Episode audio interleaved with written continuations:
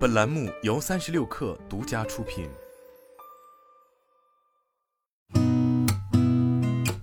八点一刻，听互联网圈的新鲜事儿。今天是二零二二年十一月二十一号，星期一，早上好，我是金盛。世界杯开幕当天，国内酒店整体预订仍以男性用户为主，个别主题房型更受女性用户青睐。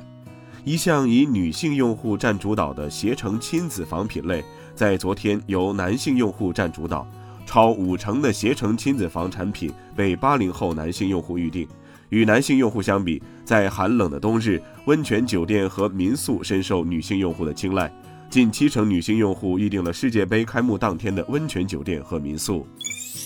福建厦门开往白俄罗斯明斯克的 X 八零九八次中欧班列，昨天上午从厦门海沧站驶出，这是厦门开出的首趟至白俄罗斯中欧班列。富士康郑州科技园通过官微发布 IDPBG 郑州厂区派遣工留任政策说明，留任奖金最高八千元，同时享有十二月份持续服务激励政策。彭博援引知情人士消息称，马斯克正考虑最快在本周解雇更多 Twitter 的员工。这次的目标是销售和合作伙伴业务部门。在中国市场，iPhone 十四 Pro 和 iPhone 十四 Pro Max 的等待时间已经由此前的四至五周左右延长到五至六周。苹果官网显示，如果现在下单，iPhone 十四 Pro、iPhone 十四 Pro Max 的预计发货时间为二零二二年十二月二十七号至二零二三年一月三号。用户等待时间超过一个月。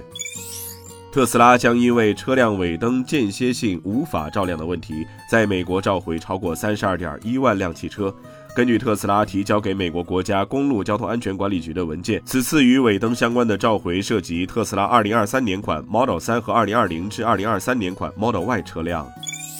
Twitter 新老板马斯克发起了一项投票，问网友是否应该解封特朗普的 Twitter 账号。最终投票结果显示，百分之五十一点八的网友投票选择了支持。马斯克随后发文称：“人们已经发生了，特朗普将解封。”今天咱们就先聊到这儿，我是金盛八点一刻，咱们明天见。